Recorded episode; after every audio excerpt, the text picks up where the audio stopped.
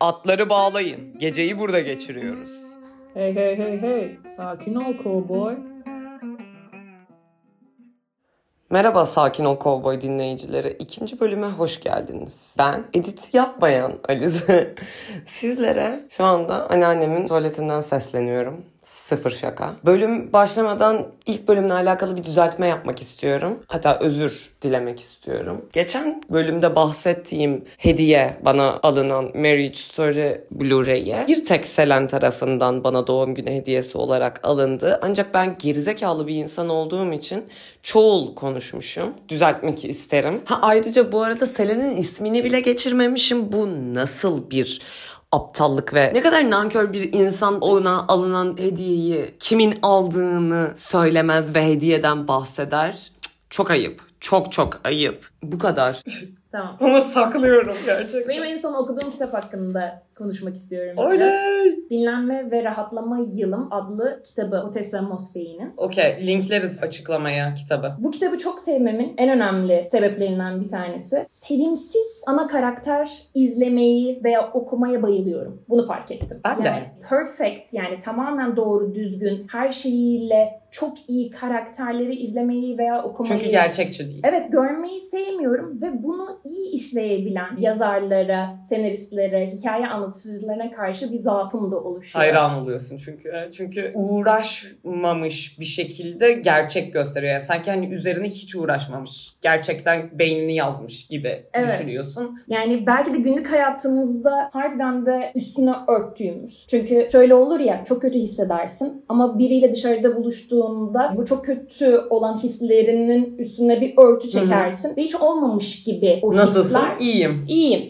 Sahte bir gülümsemeyle bunu arka plana atarsın Hı hı. tamamen. Ve o arka plana attığın her şeyi yazmış sanki kadın. Çok iyi. Bu aslında baktığında ne kadar depresif bir konu gibi görünse de o kadar akıcı bir şekilde yazmış ki Hı hı. bir kadın karakteri bazı alarak bütün hikayeyi tamamen onun kafasının içindeki düşüncelerle ilerleyerek ki yaptığı her şey kağıt üstünde baktığında çok yanlış. Eğer biz 2000 yılında Manhattan'da yaşıyor olsaydık, New York'ta yaşıyor olsaydık bu kadını gördüğümüzde aa, ailesinden kalan varlıkla bağımsız bir paraya sahip. Gayet cool giyiniyor. İşte bir art küratörünün yanında çalışıyor. Ne kadar güzel ve belki de hani imrenebileceğimiz tarzda bir kadın olarak dıştan görüyoruz tamamen. Ama içinde neler yaşadığını hiç bilmiyoruz ya Tabii. insanın. Onun içine girmek çok hı. Yani zaten dinlenme ve rahatlama yılım ya kitabın Hı hı. ismi. O bir yıl. Kadın karar veriyor ki bütün bu yaşadığı geçmiş travmaları, işte toksik ilişkisi vesaire sonucunda ben bir yıl sadece uyuyacağım diyor. Sadece uyumak istiyor. Evimden çıkmayacağım. Sadece işte markete gidip geleceğim. Saçma sapan kötü kahvemi ve alacağım her şeyi Hı almak için ve uyuyacağım. Nasıl uyuyabilirim? Dün bahsettiğimiz konu. Kötü bir terapist buluyor kendine. en ucuzundan en kötüsünü buluyor kendine. tamam mı? Ve kendine yanlış teşhisler koyduruyor. İşte benim uyku problemim var. o yüzden uyuyamıyorum. Bir türlü çözemiyorum. Hep daha ağır ilaçlara geçtiriyor hı. Ve resmen aslında günlük hayatında yaşadıklarının yarısını hatırlamayacak seviyede bir ilaç kullanımına başlıyor. Beyin kimyasıyla oynamıyor mudur böyle ya? Tamamen oynuyor. Kalıcı olarak yani geçici tamam hani okey de kalıcı olarak da bir etkisi olmaz mı bunun ya? İlla ki olur. Bu arada dedication yani bu vallahi hayranlık duyurucu bir dedication yani. Öyle böyle değil yani kadın bu- buna karar Ay, veriyor. pardon. Ben bir yıl boyunca hiçbir şey yapmayacağım diyor. Başta şey oluyorsun tabii ki de yani saçmalama falan filan. Hı hı. Ama kitap boyunca bir şekilde anlıyorsun kadını. Çünkü geçmişini öğreniyorsun, travmalarını Hı hı, öğreniyorsun ve kendine böyle bir izin vermek istiyor resmen. Ve biz de en azından bir hafta, bir ay boyunca bunu yapmak isteriz. Ben yani. kesinlikle şeyi anlayabiliyorum. İzole olma ihtiyacını. Hı hı. Yani benim gerçekten kendimi karantinaya almak istediğim zamanlarım oluyor. Yani yakın çevremin dışarısında bir tane bile bir insan olsa benim zaman geçirdiğim ve kendimi ne kadar zaman geçirirsem onun iki katı e, izole etme ihtiyacı duyuyorum. Neden bilmiyorum ama yani böyle çöküyorum. Yani ben zaten sosyal anksiyetesi olan bir insanım. Zaten sosyalleşmek benim için fazla efor sarf etmem gereken bir şey oluyor. Biliyorum dışarıdan öyle gözükmüyorum ya da öyle duyulmuyorum falan ama yani benim içimde yaşadığım şey bu ve ben bunu konuşmayı çok seviyorum. Bizi dinledikçe şey yaparsınız ben akıl sağlığı hakkında çok çok konuşacağım. Çünkü terapi ve bazı şeyleri anlamak ve normalleştirmek kendi kafamda benim hayatımı inanılmaz büyük değiştirdi. Ve konuşmak en büyük değiştiren şey oldu. Çünkü konuştuğun zaman karşındaki hiçbir zaman anlamıyor değil. Sen zannediyorsun ki kendin teksin. Kimse seni anlamayacak. Ama konuşunca anlıyorsun ki ya da büyüdükçe mi anlıyorsun artık bilmiyorum. Herkes Hı hı. Bunu öyle ya da böyle bir şekilde bir sıkıntı yaşıyor ya da bir şey geçiriyor ve yani öyle ya da böyle kenarından köşesinden bir noktada empati kurmaya istiyor. Zaten seni anlamak istiyor karşındaki insan. Dolayısıyla Evet. anlıyor. Ve O- bunu anlamaya açık. Evet. Dolayısıyla paylaşmak çok daha değerli ve keyifli bir şey oluyor. Ve aslında senin gelişmen ve iyileşmen açısından da önemli bir basamak oluyor diyeyim Hı hı. yani. Çünkü insan kendi kendine kaldıkça aslında ben en azından öyleyim ve çoğumuz öyledir kafamda kuruyorum, kuruyorum, kuruyorum. Aslında küçücük olan bir şeyi çok büyük bir hale sokuyorum. Evet. Ama anlattığında Aa, aslında o kadar büyük bir şey değilmiş ya bu. Yu sesli bir şekilde hani Evet karşı bir de başka birisinden duyuyorsun. Evet. Tasdik gibi. tasdik resmen Evet. yani. Ya ben de bunu yaşıyorum diyen biri oluyor bazen. Aynen. Aa yalnız değilmişim hissi Evet. doğuyor ve bu çok çok değerli oluyor o zaman. Çok değerli. İşte o yüzden hani bu kanal birazcık bizim için böyle bir platform yani. Hani bunu konuşmak istiyoruz zaten bu tarz konularda ve Hı hı. açıkçası beni kitaba influence ettin bayağı bir. Yani ben merak ettim ve kesinlikle çok keyif alarak okuyabileceğimi düşünüyorum. Kesinlikle ve Türkçe çevirisini de rahatlıkla okuyabilirsin. Buna özellikle değinmek istiyorum çünkü yeterince değinilmediğini düşünüyorum. Ben şurada e, İlginçler diye bir kitap var görüyor musun? Hı hı. O kitabı okuyamadım. Yayın evine bunu Pe- öğrenelim. Pegasus. O kadar kötü bir çeviri ki. Itaki'nin çok iyi değil mi? Itaki'ninki çok iyi. Evet. Pegasus'unki harbiden çok iyi değil. Bunun yayın evi neydi? Bir bakayım. Itaki zaten. Kitabın da zaten yayın evi Itaki olduğu için harbiden Itaki'nin çevirileri çok, Çok başarılı. çok evet başarılı. Bu çevirmen de e, gerçekten kendisine bir shout out vermek istiyorum. Burada mükemmel çevirmiş çünkü. Begüm Kovulmaz. Bu arada bence çok önemli bir şey. Çevirmenler bizim ülkede hak ettikleri değeri görmüyorlar. Evet. Yani özellikle böyle harbiden işini çok iyi yapmış. Motherfucker'ı lanet olsun diye çevirmemiş bir Evet. insan. Ha bak bu kitapta şöyle bir sıkıntı vardı. Yarım bıraktığım kitapta çevirisinden dolayı. Şunu yaşıyordum kitapta. Yani İngilizcenin Türkçe'ye çevrildiği çok belli. Türkçeleştirmek farklı bir şey. O evet kendi- literally çevirmiş. Evet, kendi diline Google Translate'e yazıp. e, günlük konuşma dilini uyarlamakla Aha. e, literal çeviri dediğin Evet. gibi direkt çeviri çok farklı bir şey ve doğru da çevirmiyor. Bu ne demek istemiş burada düşünüyorum. İngilizce neyden çevirmiş olabilir düşünüyorum. Oo. Ha oluyor. Puzzle yani. Evet yani İngilizcesi Ölme eşeğim ölme bu ama ya böyle kitap mı okunur? yani işte bazı bölümlerinde bunu yaşadıktan sonra artık sonuna da yaklaşmıştım yani direndim okumak için. Yok yapamıyorum dedim yani hiç zevk vermiyor. Aslında yani değişik bir hani Benim- puzzle seven insanlar için belki de eğlenceli. Sırf bu yüzden ilginçler kitabını alabilirsiniz. yani o da değişik bir kitap okuma deneyimi olabilir dediğin gibi. evet. Ama Begüm Kovulmaz'ı gerçekten de çevirdiğin kitapları listeleyip alacağım demek istiyorum. Buradan alkışlayalım ve lütfen Otessa'nın da yeni kitabını La Buona'yı da çevirmeni diliyoruz. Ben asla bırakamadı bunu bu, bu şeyi. Salamadım. Ya tabii ki de İngilizce orijinalinden de okuyabilirim ama bazı kitapları çeviri şeklinde okumak çok daha kolayına geliyor ya. Hani- ya bir de bazen bulamıyorsun. Özellikle Ya bir de çok pahalı. işte Evet. bende Kindle olduğu için Evet öyle bir avantajın var senin en azından. Kindle'ı indiriyorum falan ama yani onu da sevmiyorum. Ben hani böyle e, fiziksel kitap elimde tutup ve sayfayı çevirme olayını severim. Bir de kitap kokusu falan başka da bir şey. Ya işte kitap kokusu falan bundan bahsediyoruz bu podcast'te. Evet ya böyle bir entel podcast yani düşünün. Geçenlerde bir tane haber düştü önüme Twitter'dayken. Amerika'da bir genç kız yani 18'den küçüktür. Bilmiyorum detaylarını görmedim açıkçası. Çünkü başka bir konuya geçeceğim. Yani haberin içeriğindense.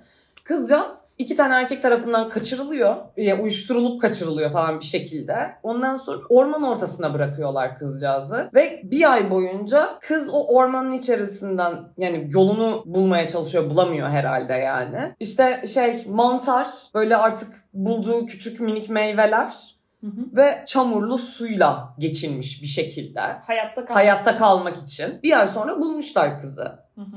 Kızın işte öncesi ve sonrası fotoğrafları var. Haber zaten iğrenç bir haber. Hı hı. Kızcağız zar zor hayatta kalmaya çalışmış, bulunmuş hani şeyi düşünmen lazım. Abi bu insanlar iğrenç neredeler? Kimler yapmış bunu falan hani bunu düşünmen lazımken ya kız ne kadar güzel zayıflamış, bronzlaşmış da oha çok güzel gözüküyor falan Dalga gibi geçiyorsun. yorumlar var aşağıda. Dalga geçiyor. Hayır, iğrenç. İğrenç ve şuna geliyorum. Sinirlerim şey bozuldu. güzellik algısı ve sosyal medyanın bizim üzerimize böyle direttiği eroinman zayıflığında olacaksın ve işte ten rengin birazcık böyle bronzumsu olacak o zaman daha çekici olursun falan beyin yapısı boomer gibi olmak istemiyorum genç çocuklarımızın aklını bozuyor falan ama evet bozuyor bozuyor ve hani o yorumları görünce gerçekten kanım dondu nasıl aklına gelen ilk şey nasıl bu olabilir? üstün derecede sinirlerim bozuldu. Ya internet zaten bin bir çeşit insanını barındırdığı için dünyada çok boktan insan olduğu için ve sanki orada daha dokunulmazlar ya internette Hı hı. sanki öyle hissediyorlar. O yüzden her şeyi yazabilirim, aklıma gelen her şeyi diye düşünüp kimseyi, o kızın kendisini, ailesini, sevdiklerini umursamadan bu bencillikte yorumlar yapabiliyorlar ve bu çok moral bozucu bir şey ya. Çok. O yüzden hani açmak istedim. Açıkçası bunun konuşulması gerektiğini düşünüyorum. Bizim de konuştuğumuz konu var ya aslında belli bir jenerasyon küçüklüğünden itibaren sosyal medya ile büyüdüğü için bu güzellik algısı, görsel algı her zaman kafalarında var olarak büyüdüler. Bizim de şu anda var ama belli bir yaşa kadar hiç yoktu. Evet. Ya şey yapabiliyoruz mesela biz. Yani tamam okey sosyal medyada gördüğümüz her şey göründüğü gibi değil. Bilinci bazen kaçsa da çoğu zaman beyninin bir yerinde duruyor. Yani bunun içine doğmuş çocuklar bilmiyorum ne kadar ayırtabiliyorlar. Gerçekle o küçük bir ekran içerisinden gördüğü şeyin gerçeklik olduğunu düşünebilir yani ve öyle büyüyebilir ve kötü olduğunu düşünüp vücuduna ne kadar zararlar verebilir mesela. Gelişmekte olan genç kızlar bu şekilde bunlara maruz kalmamalı yani onu demeye çalışıyorum. Çünkü açıkçası tecrübeyle sabit yani 20'li yaşlarına geldikten sonra geri dönüp bakınca anlıyorsun abi ne kadar da yanlışmış değil mi? Yani kimse bana söylememiş mesela hop kendine gel falan diye. Yani birisinin sana söylemesi lazım. Var mesela yani arkadaşlarımdan gerçekten işte Instagram'da bir kadının vücudunu görüp de ulan yani bu kadınsa ben neyim falan deyip Hmm. böyle kendisine aynını bakınca nefret eden. Aslında yavaş yavaş yurt dışında daha böyle body positivity vesaire falan var ama bizim ülkemize çok geç geliyor bu şeyler. Konuşan var bu arada bizim ülkemizde yok demeyeceğim. Sosyal medyada ne bileyim Farkındalık yaratmak. farkındalık yaratmak isteyen böyle takipçisi çok olan falan insanlar pozitif vücut algısı hakkında konuşuyorlar gerçekten. Yani şimdi bunları da göz ardı edip yani sanki hiç kimse de konuşmuyormuş gibi yapmak istemiyorum ama o kadar nadir ve o kadar zaten niş bir kitle takip ediyor ki bunu zaten hani o beyin yapısında ya da o fikirde olan insanlar onu takip ediyor ve zaten onu düşünen insana onu anlattığın sürece çok da bir yol kat edemiyormuşsun gibi geliyor. Kimlerin ses çıkarması lazım biliyor musun? Harbiden göz önünde olan ünlülerin. Çünkü bizim halkımız ünlüye tapar. Evet. Ünlü sever bir halk tamamen ve yani her ne olursa olsun onların söyledikleri veya onların oldukları kişiyi kabul ediyor. Yani diğer insanlar için geçerli değil ama ünlüyse okey şeklinde yaklaştığımız için onların söylediği herhangi bir röportajda, ödül töreninde yani bir kitleye seslendikleri herhangi bir alanda bu tarz mesajlar vermeleri çok önemli. Kesinlikle katılıyorum ama bence bizim ünlüler kendi bacağıma sıkarım ve başka birisini üzerim diye galiba. Göt korkusundan. Evet onu demek istemedim. Ben niye politik olmaya çalışıyorum onu da bilmiyorum ama ya işte kesin yani yanlış bir şey söylerim. Ay ona birisi alınır ona bilmem ne yapar falan filan gerginliğinden hiç konuşmamayı tercih ediyoruz. Maalesef. Ya bu kadar da her şeye tepkisiz kalamazsın gibi geliyor. Yani sonuç şu ki insanların o kadar çok algısıyla oynanmış ve o kadar güzellik ya da görünüm takılmış ki beynimize. Bir ay boyunca aç bilaç yaşayan bir kızcağıza vereceğin ilk tepki wow ne kadar zayıf gözüküyor. Olmamalı. O kadar ciddi ciddi bir problemimiz var. Hani ben gerçekten bu konuların da konuşulması gerekiyor. konuşulması gerektiğini düşünüyorum. Hazır böyle bir platformumuz varken bizim ve zaten hazır yani bunu hayatımız boyunca sürekli konuşuyorken. Ya bir de bu podcast'in konsepti sonuç olarak bizim birbirimizi görmediğimiz sürede normalde birbirimizi gördüğümüz anda anlatacaklarımız olduğu için Evet. E, bu her şeyi kapsayabilir. Evet. Alize'nin birazcık sitem etmesi gerekiyormuş. Dünyaya olan nefretini çıkartması gerekiyormuş. İşte sizi birazcık kullandım.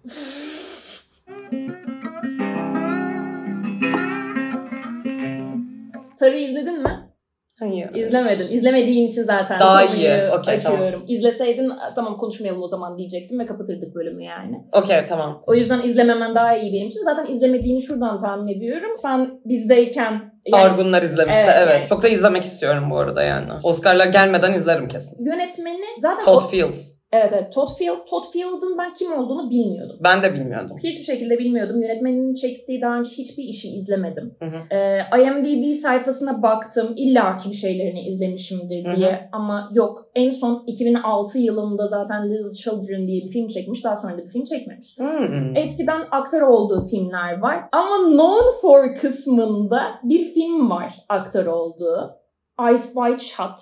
Ne alaka falan oldum. Kim Eyes Wide Shut'ta bu insan falan dedim. Ve kim biliyor musun? Kim? Tom Cruise'un şifreyi sorduğu, the password'ı öğrendiği piyanist. Abi Yani iyi bir oyunculuk geçişi varmış. yani böyle biliyorum artık bu insanı ve Todd Bey umarım daha fazla tar gibi filmler çekersiniz de sizi yönetmen olarak tanırım da Tom Cruise'un şifreyi öğrendiği Ben olarak şeyi tanımam. e, Variety'nin Directors on Directors'ı izledim. Hı. Orada vardı da oradan adamı az buçuk tanıdım. Tar ve yönetmeni olarak biliyorum da yani adamın hani oyuncu olduğunu falan biliyordum önceden. Peki hiç bahsettin mi neden bu kadar işte ara vermiş vesaire? Hatırlamıyorum ya. Hı. Yani çünkü son, pardon Directors on Directors değil. Directors Ra- Round Table. O yüzden hani çok az az konuşuyor herkes. Ondan ya bir de sonra- Jordan Peele falan var yani ilgimi çeken başka insanlar vardı açıkçası. Evet Onu evet o kadar... tanımadığım bir yönetmen Aa, varsa- bu kim falan Atar'ın yönetmeni falan ha okey falan. Film hakkında şunu söyleyebilirim. Keşke ilk sinemada izleseydim dedim. Ama maalesef ki Türkiye'de ne zaman vizyona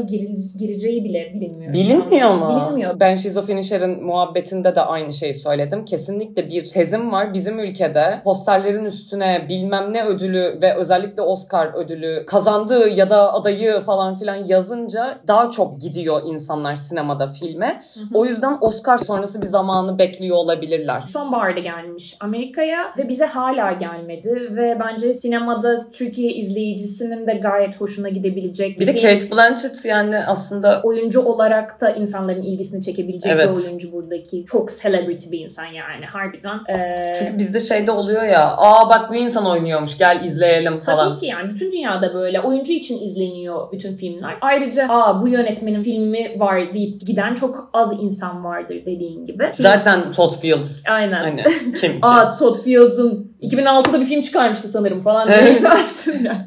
Türkiye vizyonuna giriş tarihi belli değil hala ve dediğin gibi muhtemelen Oscar'lara yakın veya Oscar sonrasında vizyona sokabilirler veya hiç sokmazlar. O yüzden belirsiz olduğu için de hani Banshees of Inisherin'in Şubat'ın e, bilmem kaçında başında ilk haftasında çıkacağını Hı hı. biliyordum. O yüzden de izlemiyorum şu anda sinemada Hı hı. izlemek için ama Tar'ın öyle bir tarihi de olmadığı için izleyeyim İzledim. madem Hı hı. dedim. Çünkü Oscar'lardan önce en azından Aynen. filmlerin bir Ben de kesinlikle ne yazık ki yani kesinlikle ne yazık ki nasıl bir cümleyse kesinlikle izleyeceğim. Yani Oscar'lardan önce izlenmesi gerekiyor. Çünkü o zaman Oscar'ı izlemek daha eğlenceli oluyor.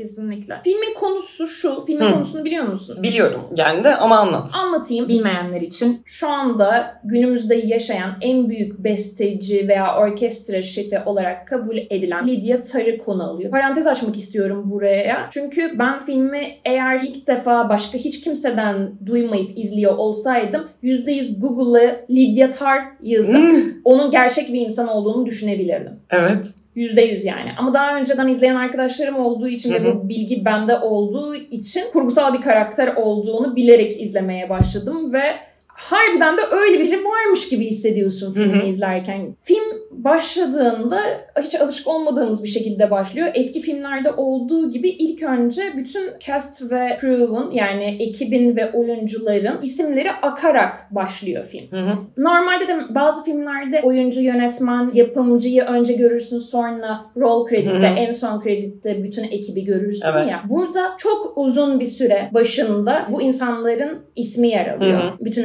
ekibin. İzletmek Ee, istemişler ve bence izletmek için bayağı mantıklı bir Evet. bir şey. hareket. Ve yani başında olduğu için sonunda olmaz diye düşünüyorsun ama sonunda da var. Sonra ben acaba neden falan gibi Hı hı. düşündüm. Senin de bildiğin ve bizim takip ettiğiniz bir film kritik olan Matt Singer'ın bir yorumunu gördüm sonra Letterboxd'da. Öyle acaba ne demişler film hakkında Hı hı. diye bakarken ve çok mantıklı bir şey söylüyor bu durum hakkında. Matt Singer diyor ki bu tercih filmin hikayesiyle de çok güzel örtüşüyor. Sahnede veya perdede her başarılı sanatçının arkasında o başarıyı sağlayan düzinlerce insan var. Ve Tar bize gösteriyor ki filmin aslında bir yerden konusu da bu. İnsanlar genellikle bu arka planda olan kişileri ve birlikte yaratım sağladığın kişileri greatness'a ulaşmak için, en iyiye ulaşmak için ya görmezden geliyor ya da onların üstüne basıp kasıtlı Basamak olarak, olarak kullanıyor. basamak olarak Hı hı. kullanıyorlar. Yani yok varsayıyorlar. Kendileri çünkü the great olan ya, Tabii. en iyi olan ya. Arka plandaki insanlar önemli Hı değil. Aslında filmin bir yerde konusu da bu. Lydia Tar'ın Büyüklüğü büyüklüğü ve, ve, üstüne bastığı insanlar. insanlar üzerine bir film baktığında böyle bir yerden de yönetmenin hem başta hem sonda bütün ekibi yani bu filme katkı sağlayan herkesin ismini uzun süreler boyunca ekranda tutması çok iyi bir tercih. Çok olmuş. evet bence de güzel bir tercih. Yani benim hoşuma gidiyor zaten. Yapabildiğim kadar sinemada da gerçekten bitirme. Bu arada bizim sinemalarda izin vermiyorlar. Eğer gizli sahne falan yoksa bazen kesebiliyor. Evet şimdi sen bunu söylemişken aklıma geldi de annemlerle geçen gün Blade Runner 2049'u izliyordum. Hı hı. Ve yani o kadar sinirim bozuldu ki artık Netflix kreditlerin bile akmasını beklemeden son sahnede başka filme geçme önerisinde bulunuyor. Son Evet sahne- Netflix bu konuda çok kötü. Evet. Ama şey yapabiliyorsun. Watch credits diyebiliyorsun. diyebiliyorsun. Kredise geçtiğinde bunu eskiden yapıyordu. Evet yani film bitmeden bunu demen çok saçma. Film bitmeden ekranın üstünde diğer filmleri görüyorsun. Abi ben e, sahneyi izliyorum şu Evet. anda. Yine ne yapıyorsun yani? Yani şu an bölüyorsun beni o duygunun içinde kalmam gerekiyor. Bir de Blade Runner'ın son Evet son sahnesi- çok önemli de bir sahne Evet yani. yani. o kadar sinirim bozuldu ki o duygudan direkt çıkaran bir Evet şey. çok sinir bozucu. Ve boktan bir hareket yani. Netflix lütfen kaldır bu özelliğini. Sanki dinliyormuşsun gibi. Bir de Ee, Netflix sanki bir insanmış gibi konuşuyor. evet yani Netflix. Bizim işte Netflix yine yaptı yapacağını. Ee, filmin ele aldığı başka bir konu ise işte cancel culture. Cancel culture'ı ne övüyor ne yeriyor Hı hı. film. Sadece ne kadar güçlü bir silah olduğunu gösteriyor. Hı hı. Harbiden de şu anda cancel culture'la birlikte çoğu insanın hayatı etkileniyor. Hı hı. Ve bu inanılmaz bir silah haline dönüştürülebilir şu anda bir insanı yerle bir etmek için. Hı hı. Bunu sana gösteriyor film aynı zamanda. Aynen, anladım. Bu, bu açıdan güzel bir yere dokunmuş. Ses, görüntü şahane. O yüzden de zaten sinemada izlemek istiyorum. Hani Hı hı. hem sinematografisi hem sesleri çok iyi filmin. Ya birkaç sorunum var filmle ilgili. Bunlardan biri çok yüzeyde ilerliyor bence bütün konu. Hiç çok derine inmiyoruz ama bu da e, yönetmenin yaptığı bir tercih olabilir. Tamamen yüzeyde kalma bir tercih. Filmi izledikten sonra yorum yapabilirim Aynen. bence bu konulara. Bu konuyla ilgili filmi izledikten sonra senden geri dönüş alırım ama burada Evet. yaparım o geri dönüşümü de. Olur. Hatta daha güzel olur. Evet, bir bence de, de senin bir- perspektifinden dinlemiş oluruz. Öyle bir eleştirim olabilir sadece filme karşı ama overall bence sinema sinema bir film. Hani böyle film kokan bir film harbiden. Martin Scorsese de aynı şeyi söylemiş ya Tar'ı izledikten sonra mı ne? Evet Martin Scorsese tabii izledikten sonra yani Sinemaya olan şeyim inancım tekrar geri tekrar geldi. geri geldi. Çok güzel bir yorum. Evet. Ne kadar Todd Field'ın Scorsese'den böyle bir yorum alması a- uyuyamazdım herhalde. Ben de uyuyamazdım çok büyük ihtimalle. Yani çünkü Scorsese.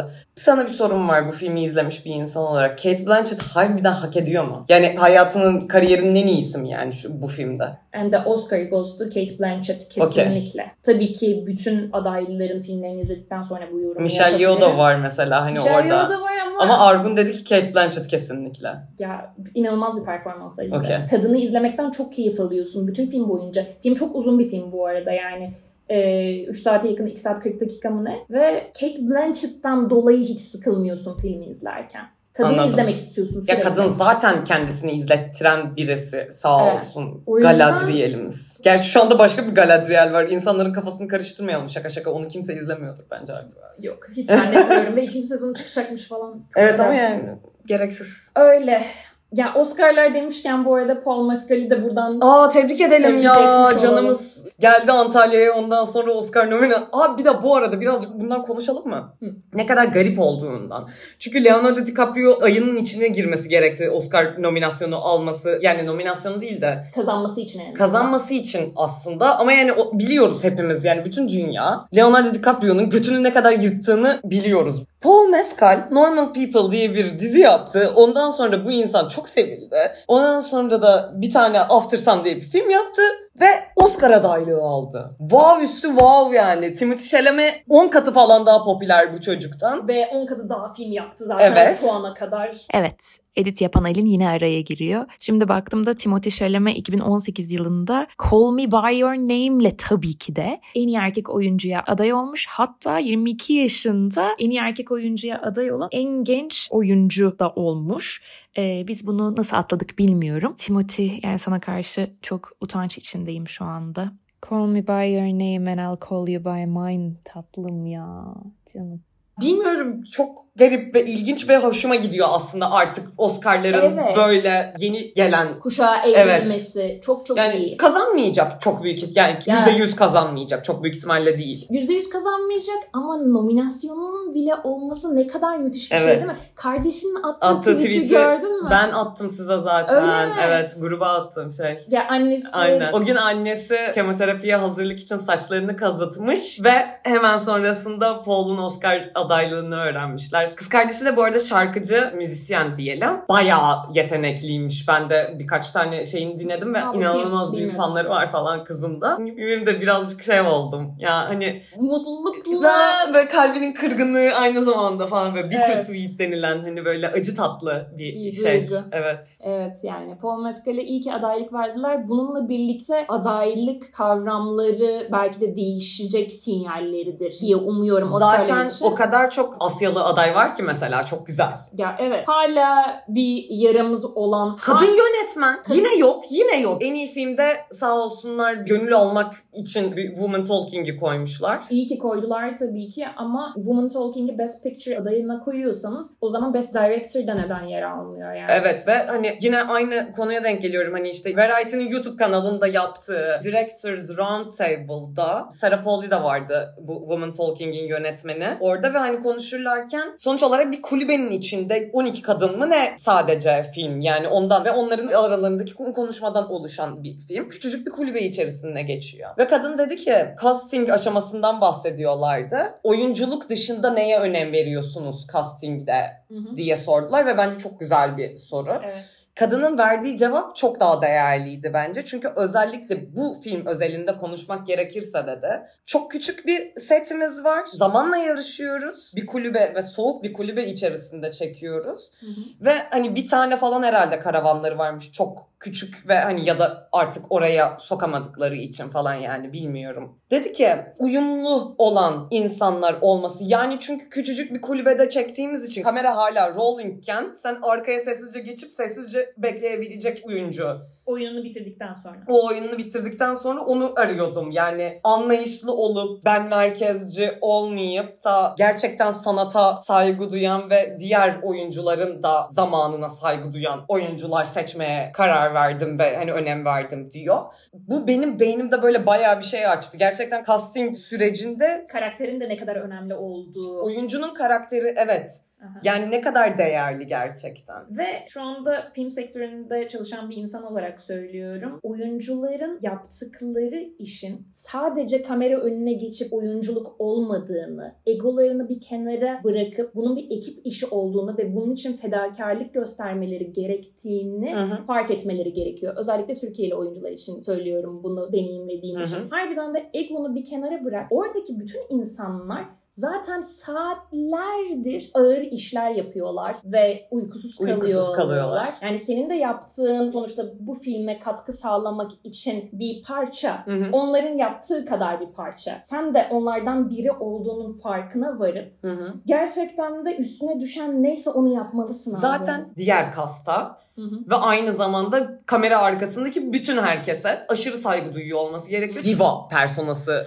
kapris muhabbeti galiba daha büyük star falan yaratıyor insanlardan. O yüzden bunu böyle bir persona şey yapıyorlar kendilerine galiba. Yani De Niro mu Al Pacino mu demişti. Gerçekten oyunculuğun yarısı, Yarısı beklemektir, beklemektir. diye. Evet. Ve yani bunu yanlış algılayan oyuncular biliyorum. Gerçek anlamda oyunculuğun yarısı beklemektir. Bunu kusura bakmayın ama yıllarını vermiş oyuncular, selebritiler, dünyaca ünlü kişiler bunun farkındaysa daha dün oyuncu olmuş insanların ekibe bunun olmaması gerektiğini söylemesi kadar gülünç bir şey yok bak. Evet. Şimdi sen Al Pacino ya da Robert De Niro dedin. Ben de onlara karşı bir shout out edip öyle kapatmak istiyorum. Geçen gün şey gördüm. Sharon Stone bir tane röportajında çok misojinistik erkekle çalıştım ama asla Robert De Niro ve Al Pacino değil. O adamlar değil. O adamlar çalıştığım en tatlı insanlar ve böyle değer veren insanlar demiş. Paylaşmak isterim Evet. yani o adamca. Dediklerimizi seviyoruz. Ö- yani ne kadar erkek yiyecek olsak da burada ö- överiz de. Överiz de yani. Yani bunu da biliriz. Hak edeni de Hak edeni överiz. överiz.